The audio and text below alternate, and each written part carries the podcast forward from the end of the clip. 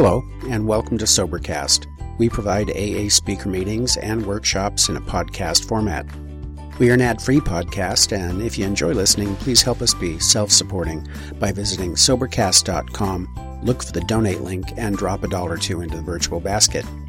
Also, if you're a member of NA or have friends that are, please tell them about our other podcast, NAPOD.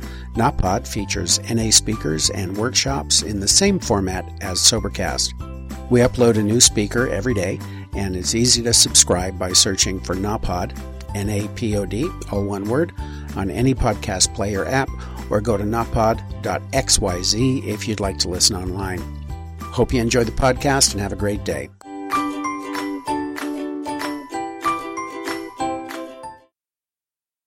Uh, we're on step five tonight, and with that, um, tonight's speaker is Ari from Oaks East in Cedar Knolls, and I'll bring up Ari.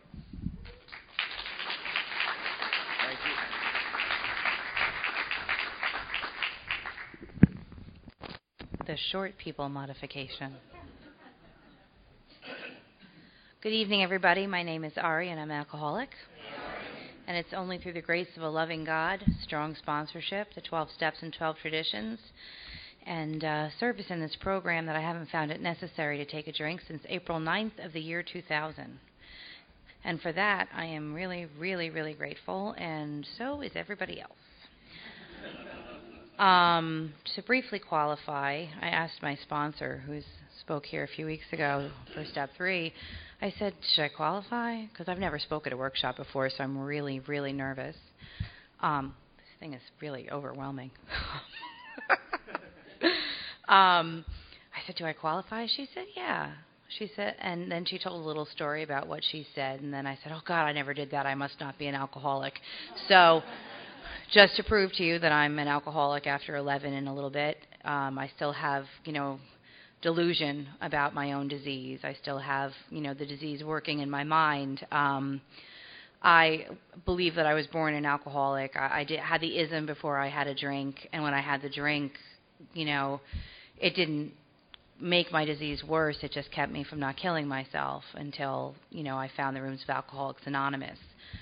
I uh, I loved the way that alcohol turned my brain off and I love the way that it gave me all the promises, all the all the nine step promises, and a lot of all the other promises. Like I was thinking about how, you know, first alcohol gave me the third step promises, like you know, new, a new feeling of freedom and power, and rushed in. Oh yeah, it did, and and then you know all the other promises. Um, it never gave me the ten step promises though. Oddly. I did not stop fighting anything or anyone. I actually kind of fought a lot more. Um, so yeah, I'm definitely an alcoholic, and um, I, I am not an alcoholic who can say that I came to AA and I stopped drinking and everything was better. Um, I came to AA, I stopped drinking, and I found out just how sick I really was. Um, and the longer I stayed stopped uh, without doing the work in the Big Book of Alcoholics Anonymous, the sicker I became, the more unhappy I became. Um, and uh, you know, I, I didn't come here one time, unfortunately. I came here a number of times. And I'm speaking tonight on the fifth step.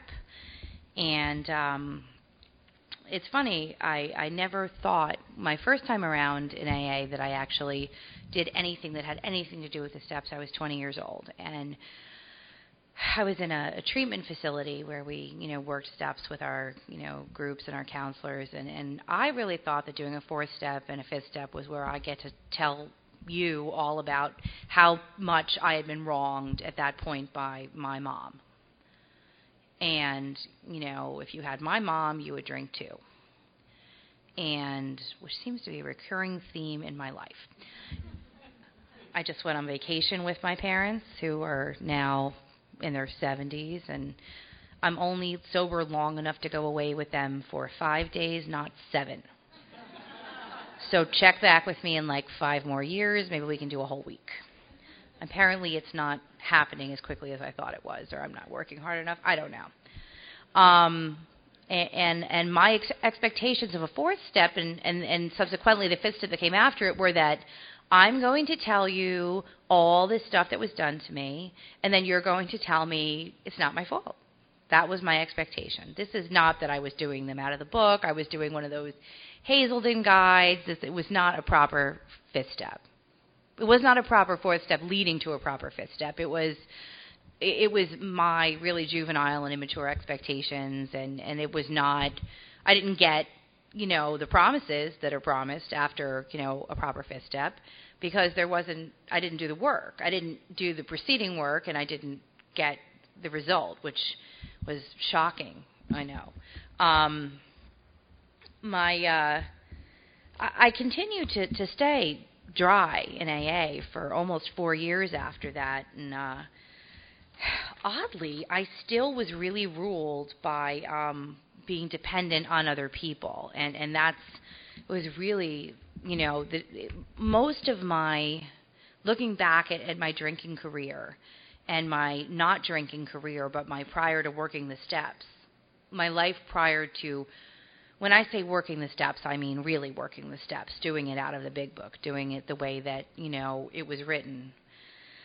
Um, the things that characterized my life and caused me incredible pain and discomfort and unhappiness and were the things that made me uncomfortable enough to need to take a drink, uh, to want to take a drink, to have to take a drink, or to act out in some other way if that's what wasn't what was available to me was that you know my entire life was based on needing you to love me because uh, I hated myself. And um, having no like just opening my mouth and God knows what was going to come out and having no control over what that was going to be and getting myself into situations because I opened my mouth and had no control over what was going to come out that were sometimes you know humorous and sometimes horrible. And, you know, my grandmother, may she rest in peace, used to say that words are like birds, and once they fly out of your mouth, you can very rarely catch them. And, um, you know, it's funny, all the, the great sages of the world, from, you know, the Psalms to Buddha, have a lot of cautions about the things that we say and the way that we use our words because they're so hurtful to people. And, uh, you know, fear and um, and the need to control situations has led me to say things so hurtful you know to the people that I love them. Not to not to strangers. I'm not somebody who's going to yell out my car window to somebody in a street. I will do it with the windows closed.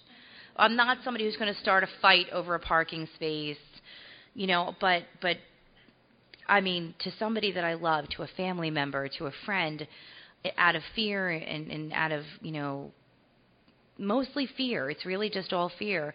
I've said things that are so hurtful without even knowing that i was saying it. And then and in the end what happens?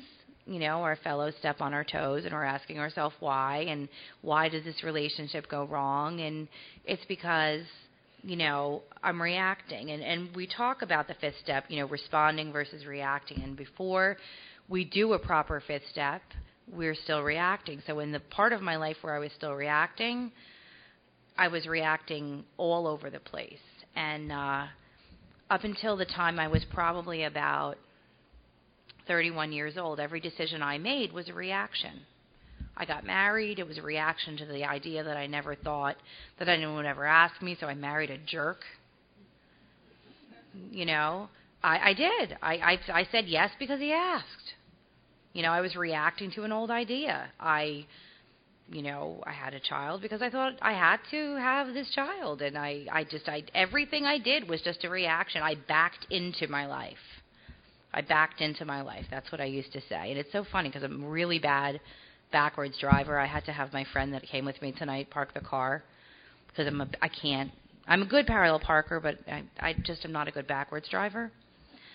And and it's it's kind of a funny little, you know, contextual thing that you know in my life I wasn't a very good backwards driver because I was backing into every decision. You know, it wasn't that I was you know considering and and contemplating, asking for guidance and making a clear decision the way that I do today. It was I would pre- I was presented with the um, outcome of my bad decisions, and I would have to back into wherever I was left to stand, and that's what I did.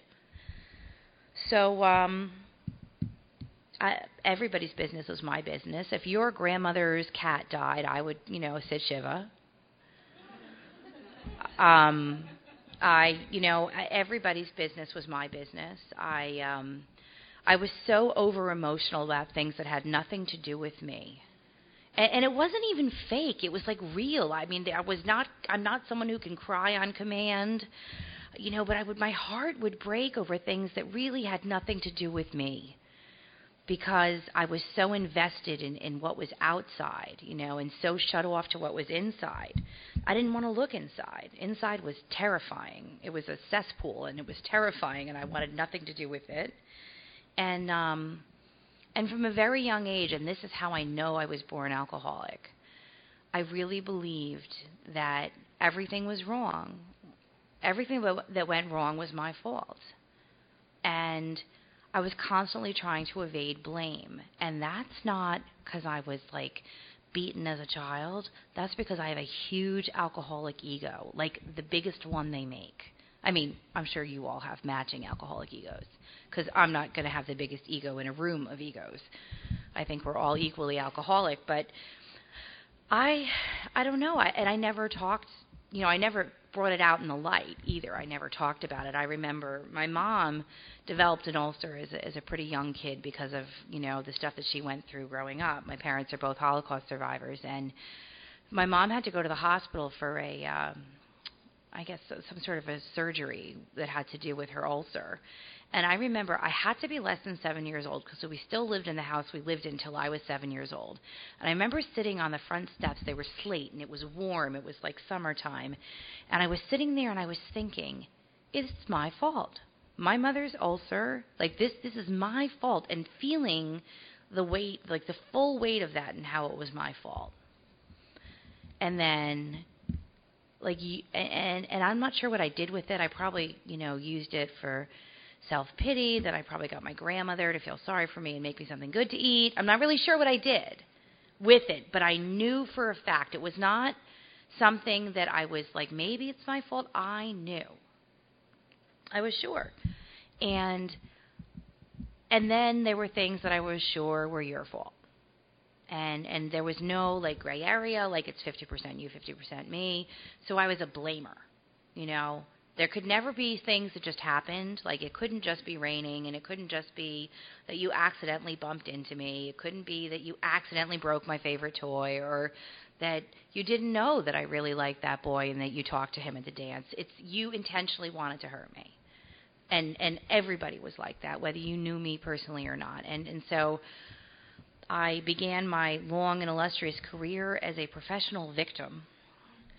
Um, and it was exhausting. And um, you know, so that was life before the fifth step, and um, and my my whole before a proper fifth step, and, and so everything I did and everything I felt and everything I experienced was connected to you know they talk about the tail wagging the dog it was like you all were the dog like the whole world was the dog. And and my whole life was a was the tail and you guys everything you did every person i saw every person i met every interaction i had was the way that i experienced myself. So if i had a negative experience an uncomfortable experience any kind of experience that wasn't like ari we love you. Ari we think you're fantastic beautiful hot sexy great smart you belong at Harvard or Stanford or on the cover of Cosmo. It wasn't good enough, and I wasn't good enough, and let me have a drink. And that's how it was. That's what it felt like to be me before I did a proper fifth step. God forbid you should have a right to feel something of your own, because everything you felt, everything you did, everything that you like considered, you know, if you crossed the street, it was about me. It really, it was tough. The entire world, you know, and and of course, all of this, you know, connects back to you know selfishness and self-centeredness, and that is the root of all our problems. But you know, the way that this plays out in my life and in our lives, I think, as alcoholics, is the way that it connects to you know our perception and our behavior. And the way it changed after my first fifth step was the way that I could look at something new and know that it wasn't about me and have the experience to see that it was a reaction, you know, that I was having not to your action but to my fear. So, hang on, let me take a sip of my tea.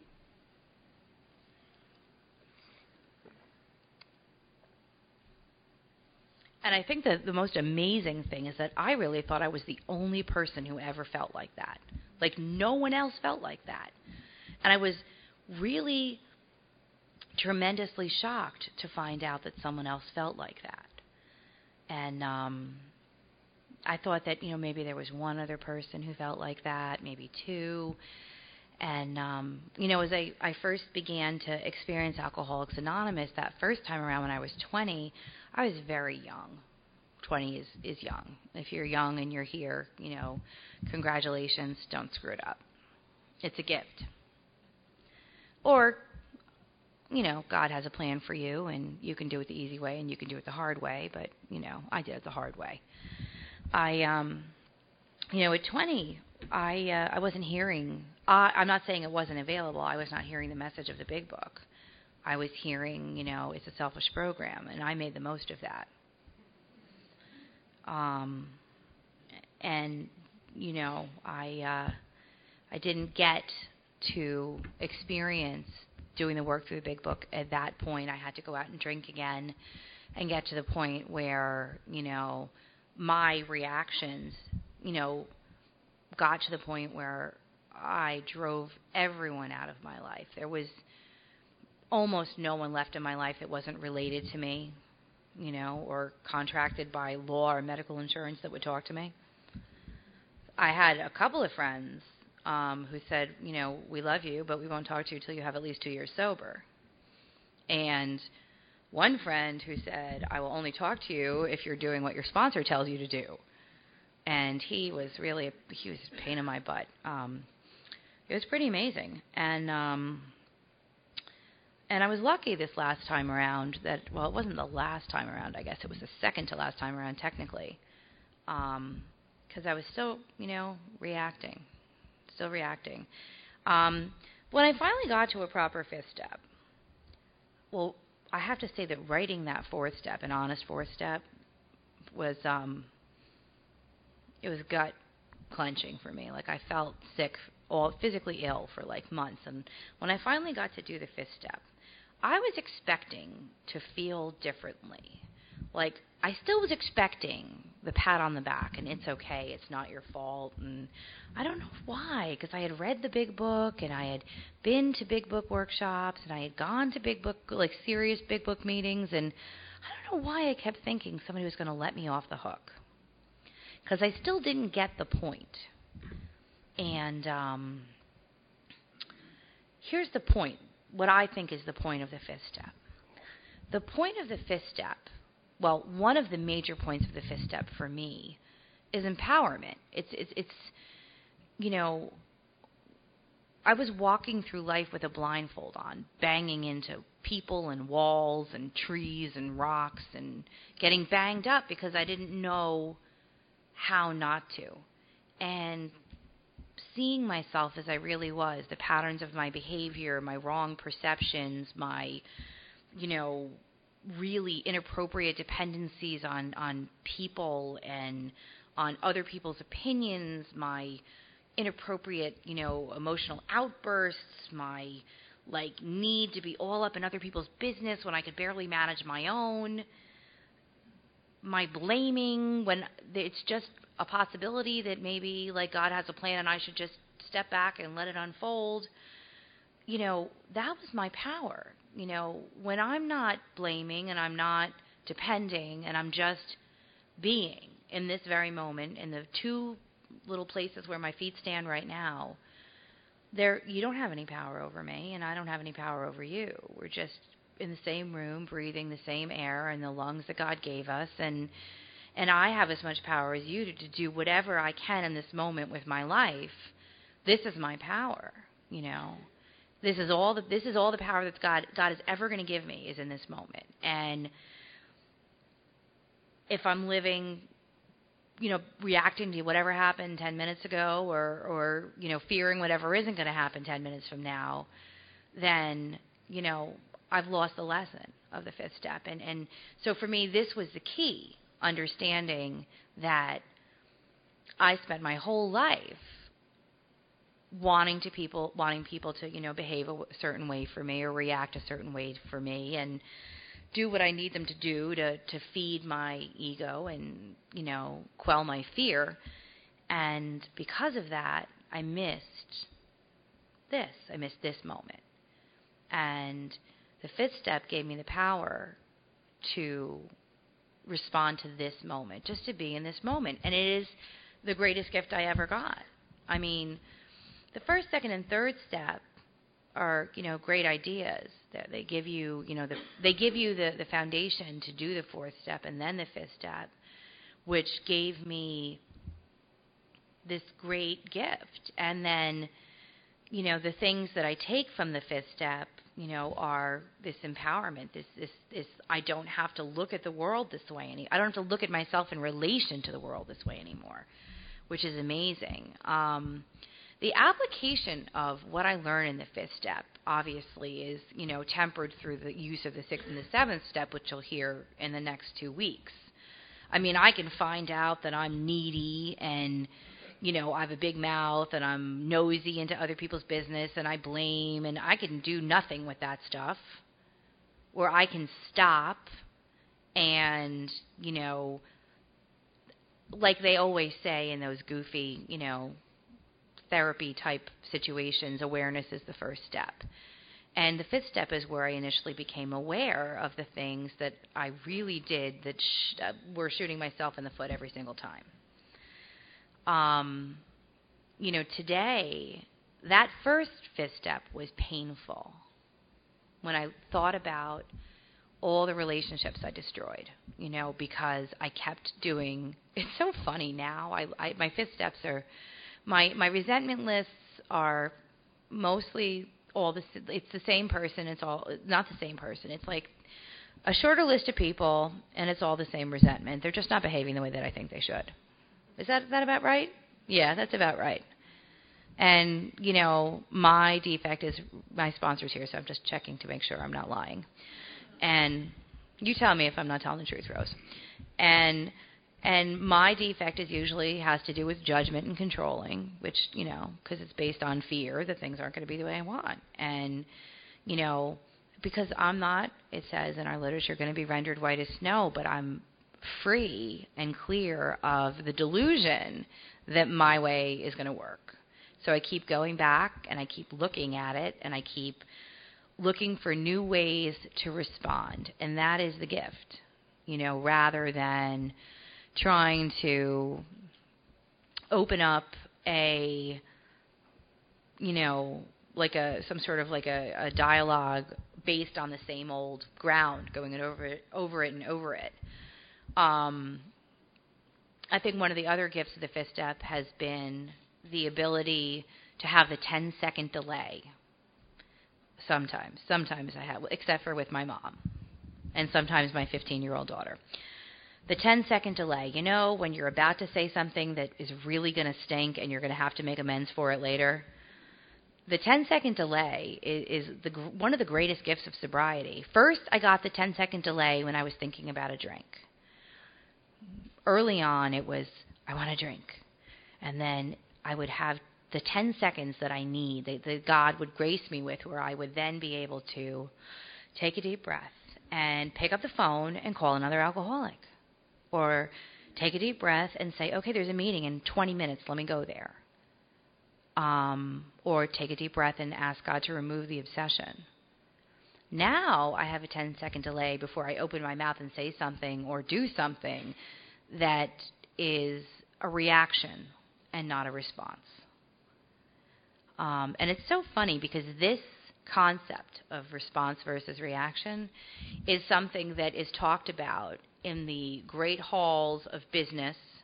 You know, if you go take a higher level management seminar and they you're they're talking about how to deal with employees or you know, people that are your lateral, you know, um why can't I think of that word right now?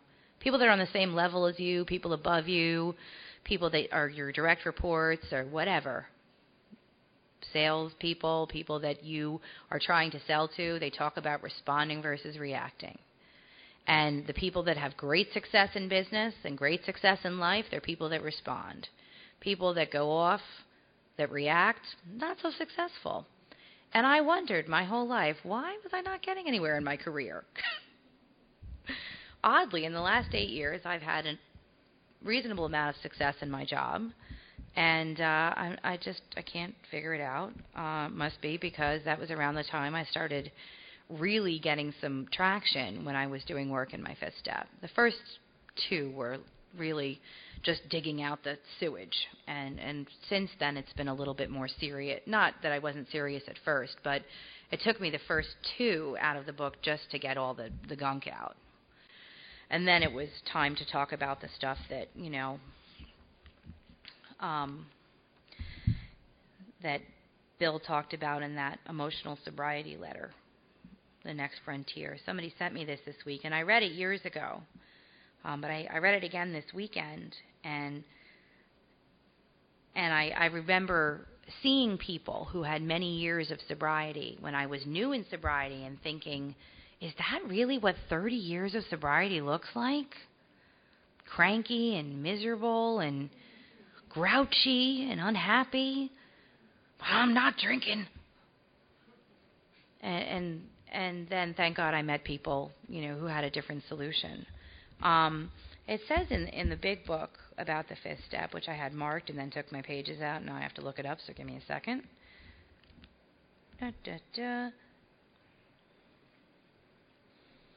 It talks about the people that we tell our fifth step to, and how we, um, you know, how we how we share our fifth step. And and I tried to, you know, latch on to who I was going to do my my fifth step to, and that was really interesting in the beginning. But now I think I would do a fifth step with anybody you know like if if I I mean obviously my preference is doing it with my sponsor but if I you know in the short term, if I had a resentment and and it was burning and I took it across the columns and I needed to get it out and I couldn't get my sponsor, I'd I'd call a sponsee sister or one of my the other women in my line and and you know the only person I wouldn't you know fit a resentment with is my husband who's also in the program because that's just not a good policy, and I um because the only you know one of the things that I can definitely say is that um, delaying a fifth step, which I actually did delay my last fifth step for a really, really long time for reasons that I don't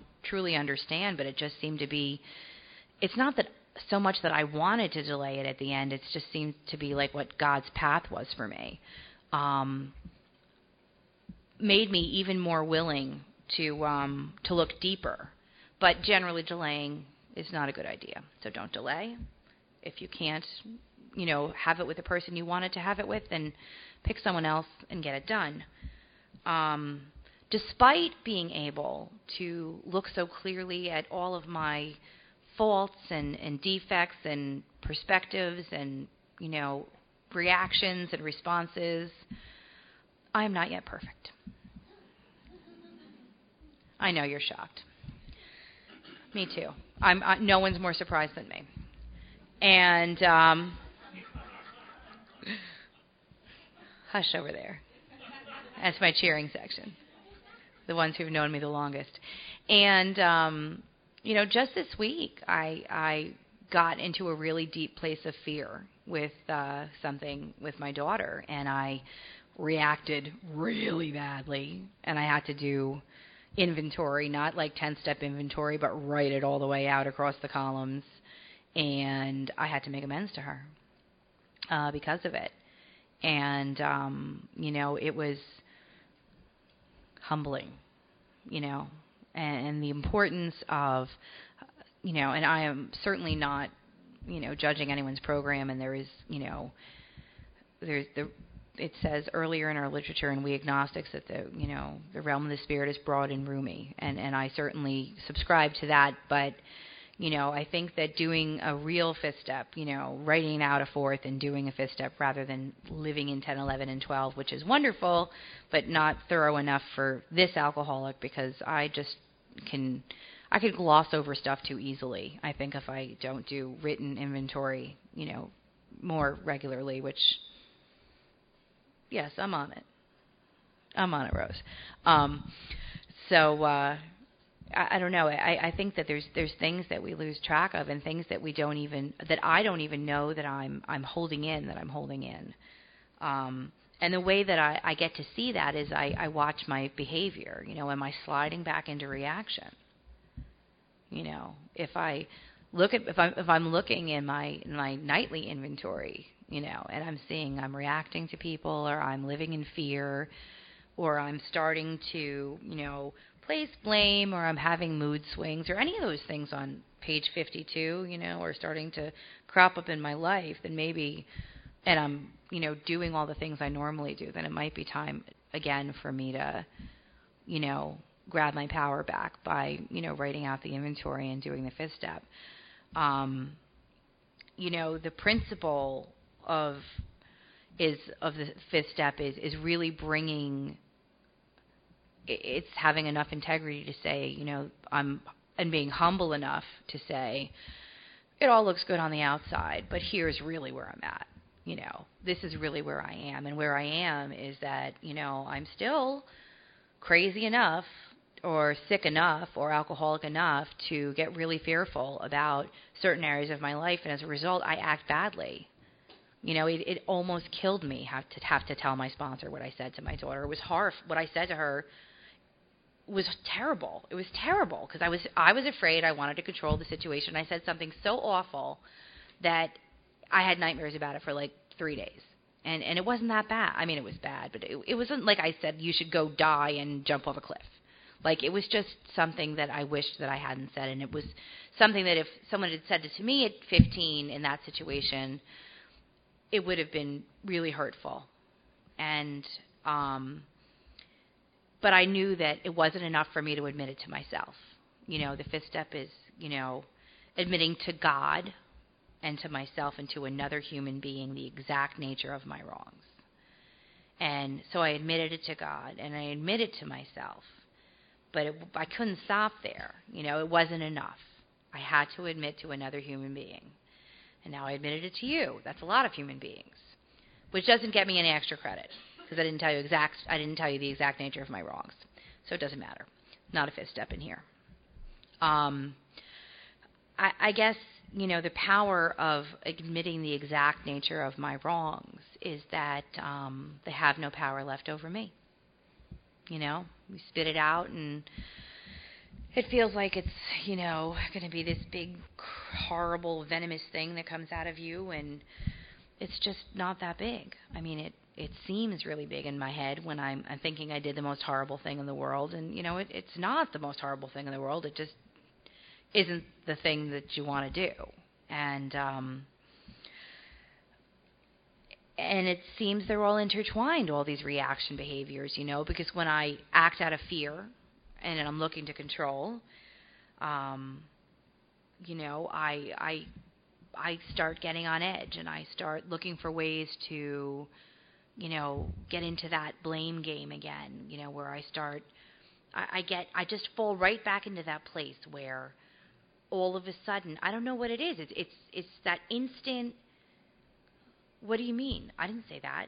Don't blame me. And then I start getting into other people's business because I'm going to blame them. And it, it's like an instant rewind to shutting God out, you know, because all of a sudden there's something that I'm holding in. So I, um, I think that that the use of of step five in its in either of its forms, you know, whether you're doing a full you know, inventory or a quick fifth step where you're writing on the back of a cocktail napkin or a, you know, piece of paper on your desk and you're calling your sponsor at lunchtime, you know, whichever way you do it, it's useful.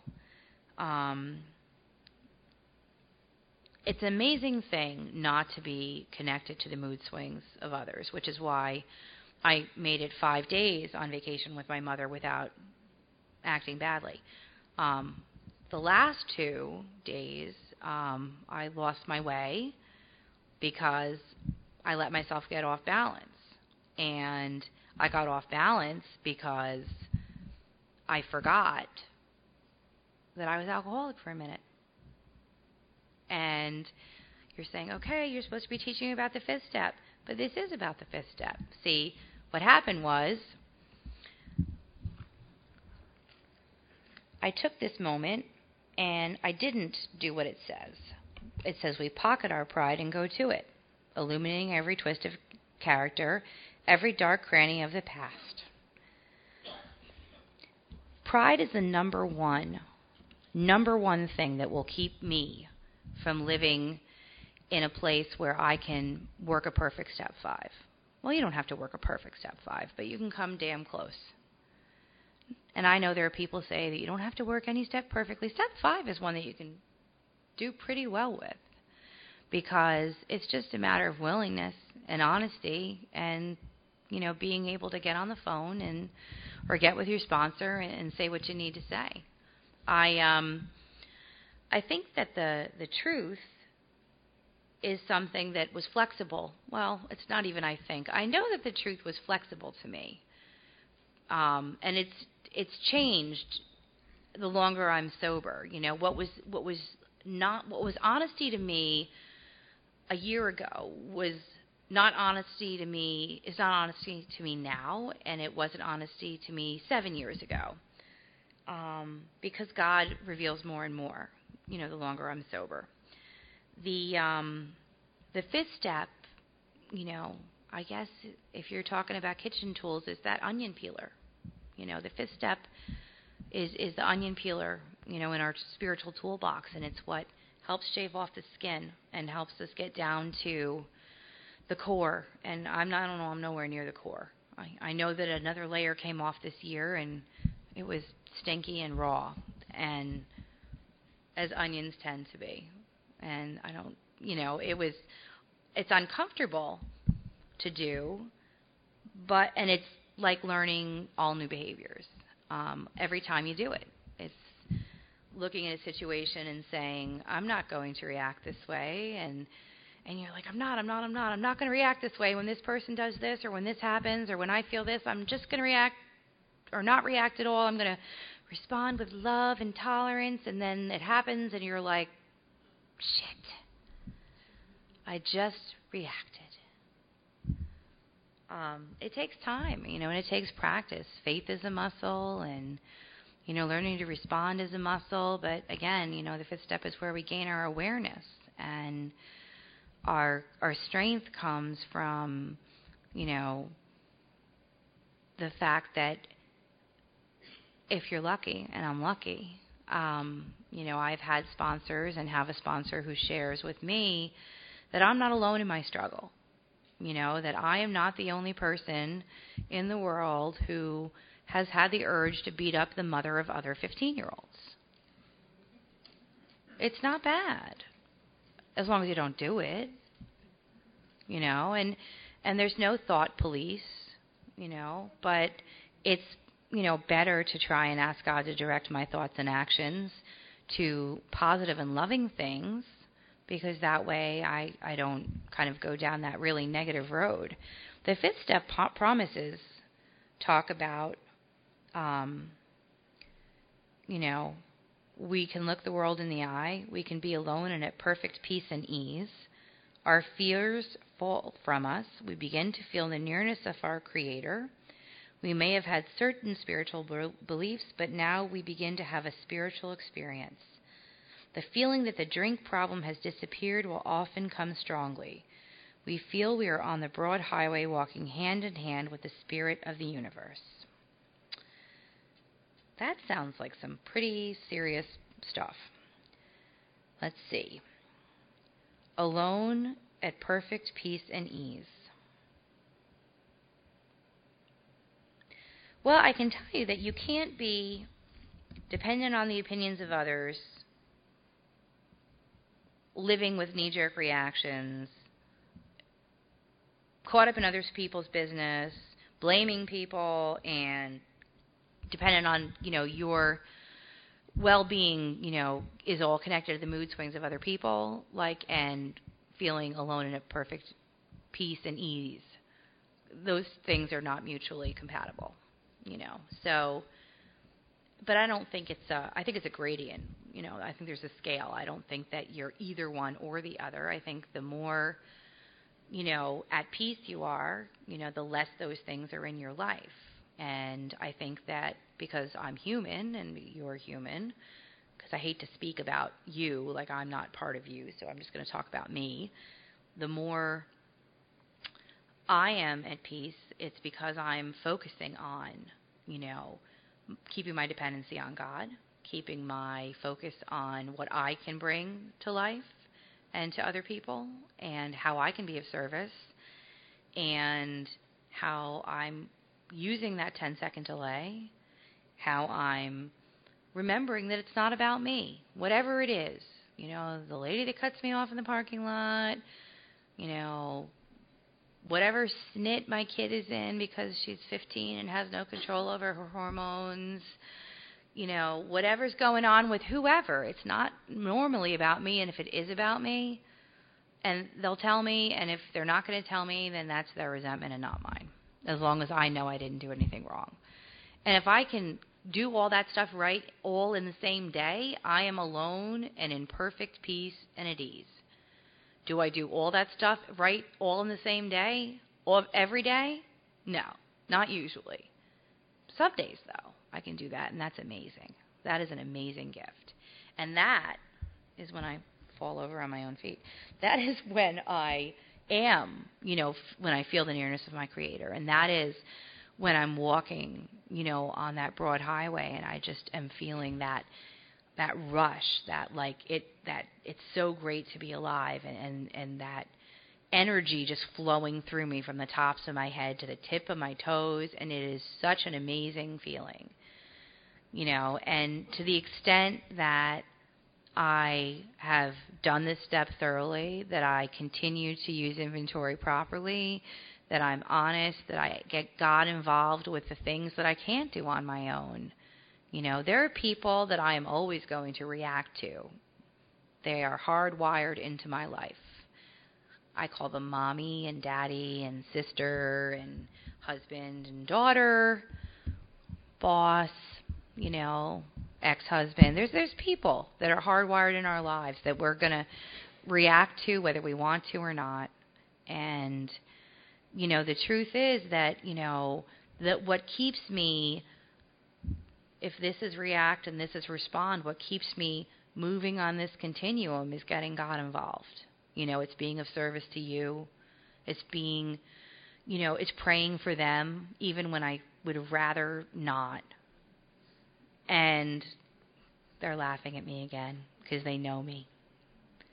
And and that is, you know, and that's the gift of the fifth step. The, what the fifth step shows me is all my weaknesses. It shows me. It's like when you go to the doctor and you get your blood work done, and they say, "Well, you know, you got to work on your cholesterol and your triglycerides, and it's time to start eating oatmeal and maybe lay off the Big Macs." And you say, "Oh, okay." And you can do it, or you cannot do it. You know, you can take these things and you can do something about it, or you can live in it and be miserable. And if you live in it and be miserable and you're an alcoholic, chances are you will slide back down. Five, four, three, two, one, drink. Or if you choose something to do about to do to do something about it, you will take it to six and you will take it to seven. You will make your amends, and you will have a spiritual experience as a result of this program. But for me, especially these last couple times that I've used inventory rightly, not as a way to vilify other people, which I did use it for in the beginning, which is not appropriate, but you know, God did what he did in my life. I had whatever experience I had and I'm standing here sober today, so it is what it is. Um you know, you can have the same experience. It's it's a matter of, you know, you know, it, they say that six is a step that separates the men from the boys, but I think five is really the jumping off point for alcoholics in a lot of ways. If you can get to five and be honest and do it, with your whole heart. You know, jump in and just do it. From there, you know, it's talk about being amazed before you're halfway through. There is so much freedom that comes from this step. There is so much bliss. And as a sponsor, you know, who's heard fifth steps, I always say, okay, what's the one you don't want to do? Tell me the one you don't want to talk about. Let's start with that one. And for every sponsee who's ever started with that thing, um, amazing, joyous things have happened. You know, changes that you see right before your eyes. People who literally like, I have goosebumps. I'm thinking about the last time I did that, and and this this woman like literally like, I mean, sparks were practically coming out of her. It was it was pretty crazy, and and she's a completely different person now because of it because the one thing that she really despised the most about herself was most ashamed of she let go of and you know I didn't point and laugh and I didn't say oh my god and because we've all you know been on the other side of that one thing we didn't want to say and and it turns out that you know it's much harder to admit to yourself than to God and another person and and it's saying it out loud that is you know, it's really you close your eyes and you're only talking to yourself. And um, you know, that I'm I'm blown away by the power of what this step gives you and the power of you know, that feeling that the drink problem has disappeared, you know. For me, having the drink problem disappear was like that was amazing. But later on, you know, like year one, year two, the drink problem disappeared. But in year five, having the the mm, how do you explain it? That I can't live in my own skin because I'm co- totally consumed with what other people think about me all the time. Like that problem disappear. That there's no words for that. You know, people stop drinking a thousand times in their lives. To stop, to have the thinking problem disappear. To have the put your head on your pillow and not have any noise at night, that problem disappear. Oh my God. That is like, there's no, there's, I can't even say it's like the stupid MasterCard commercial. It's priceless. You know, and I can't remember the last time I put my head on my pillow and it wouldn't shut up it, it's it's it really it's a gift. Even when I'm really worried and I'm really upset, you know, I talk to my sponsor, I talk to my network, I talk to God, I write it out, and I, I let it go, you know, because I know the limit of my power, and I know that there's only so much I can respond to, and the le- the rest I have to leave. And I was taught that in this step, you know, I was taught that in this step that my problem is always going to be fear, and that the way that I make it worse is by the stuff that I do. So if I don't do the stuff, I'm not going to make it worse.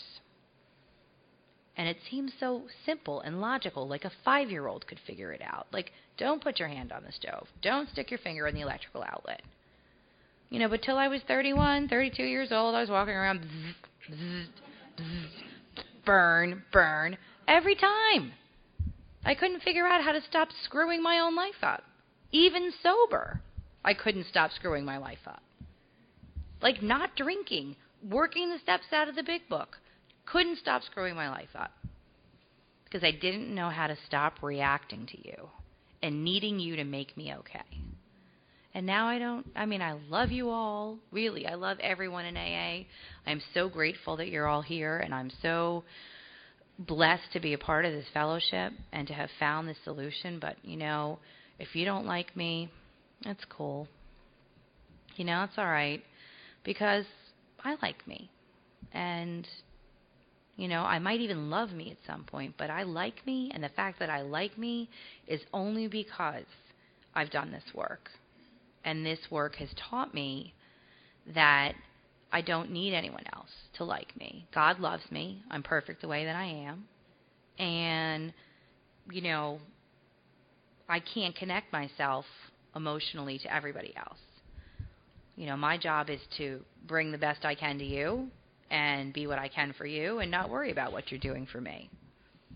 And that way, I'm not a slave to whatever kind of crappy day you're having, or if you got up on the wrong side of the bed, or if you didn't have your coffee, or whatever. Um,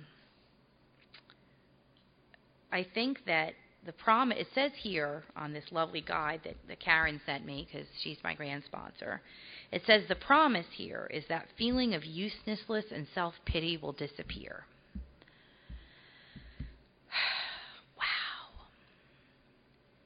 Did you ever feel like you just couldn't get out of your own way?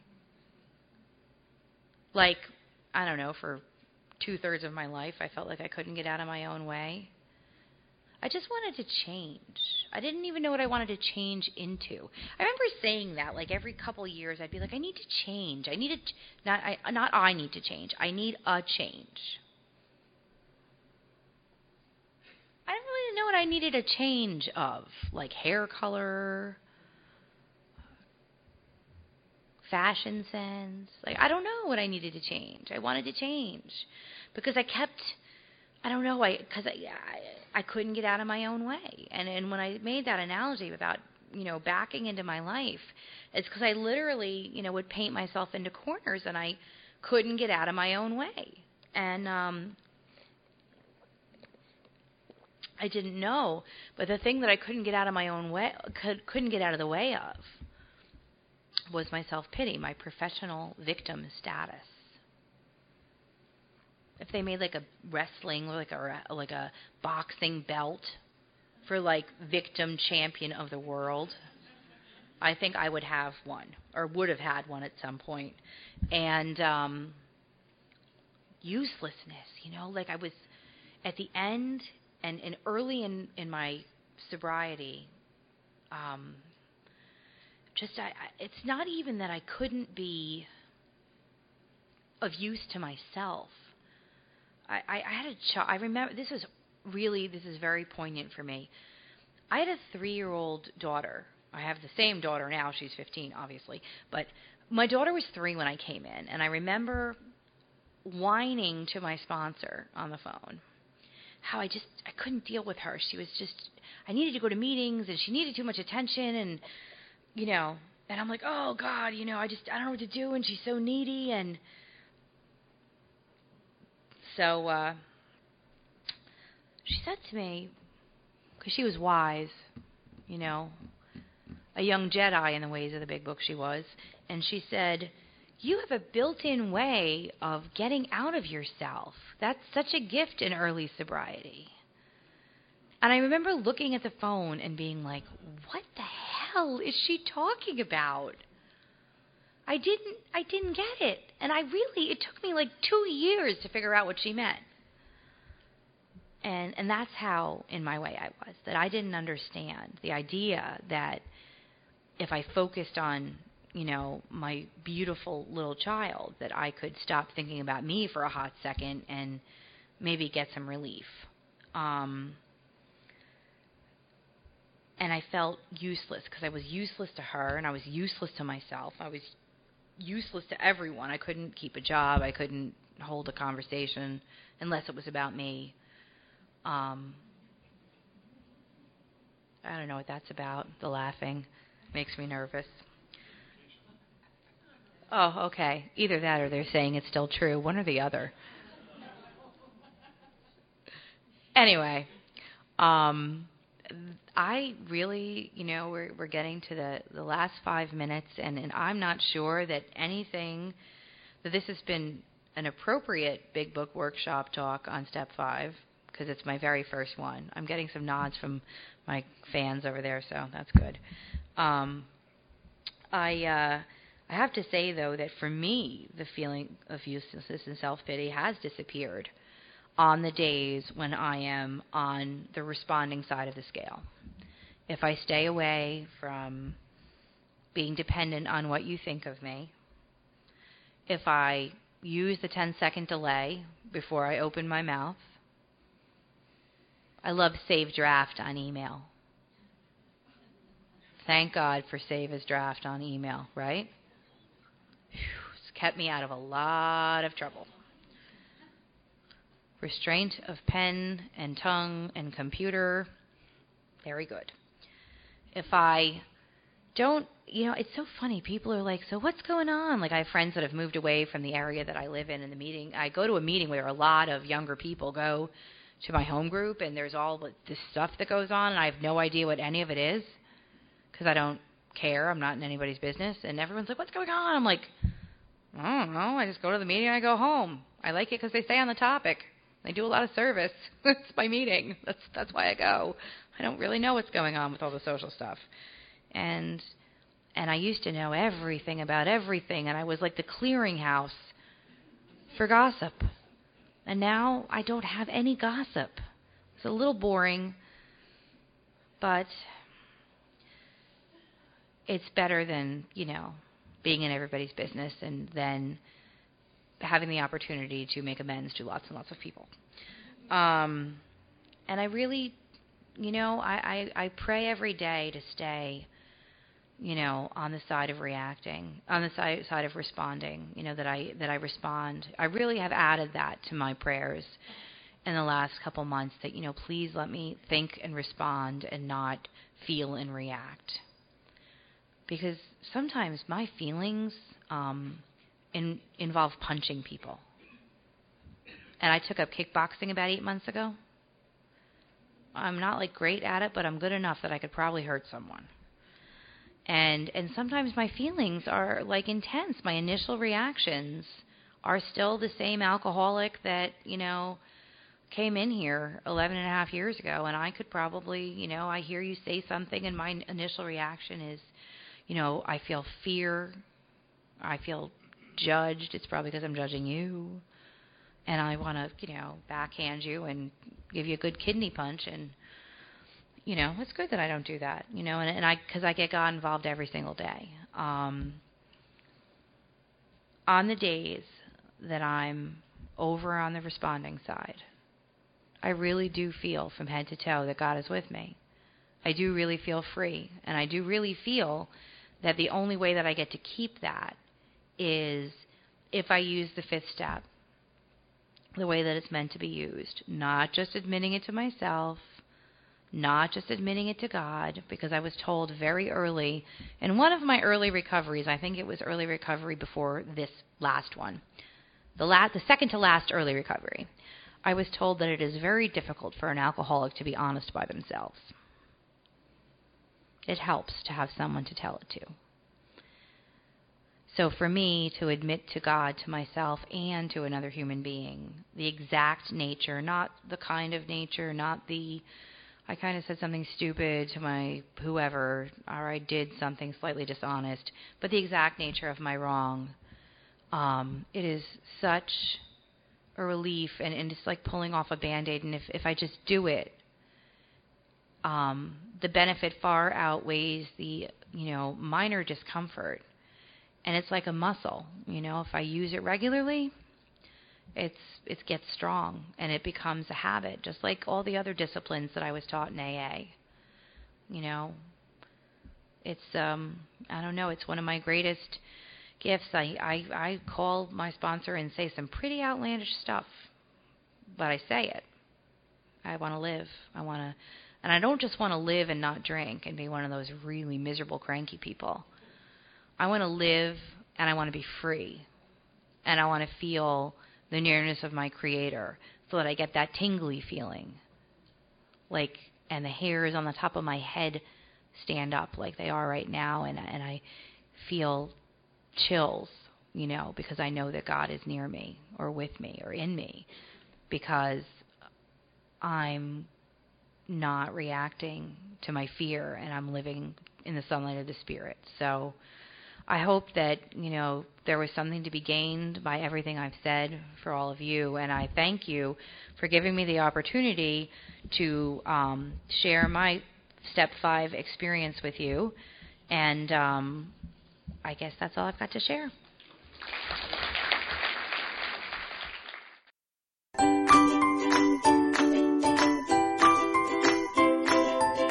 Thanks for listening. I hope you enjoyed the podcast. Sobercast is ad-free, and we'd like your help in order to keep it that way.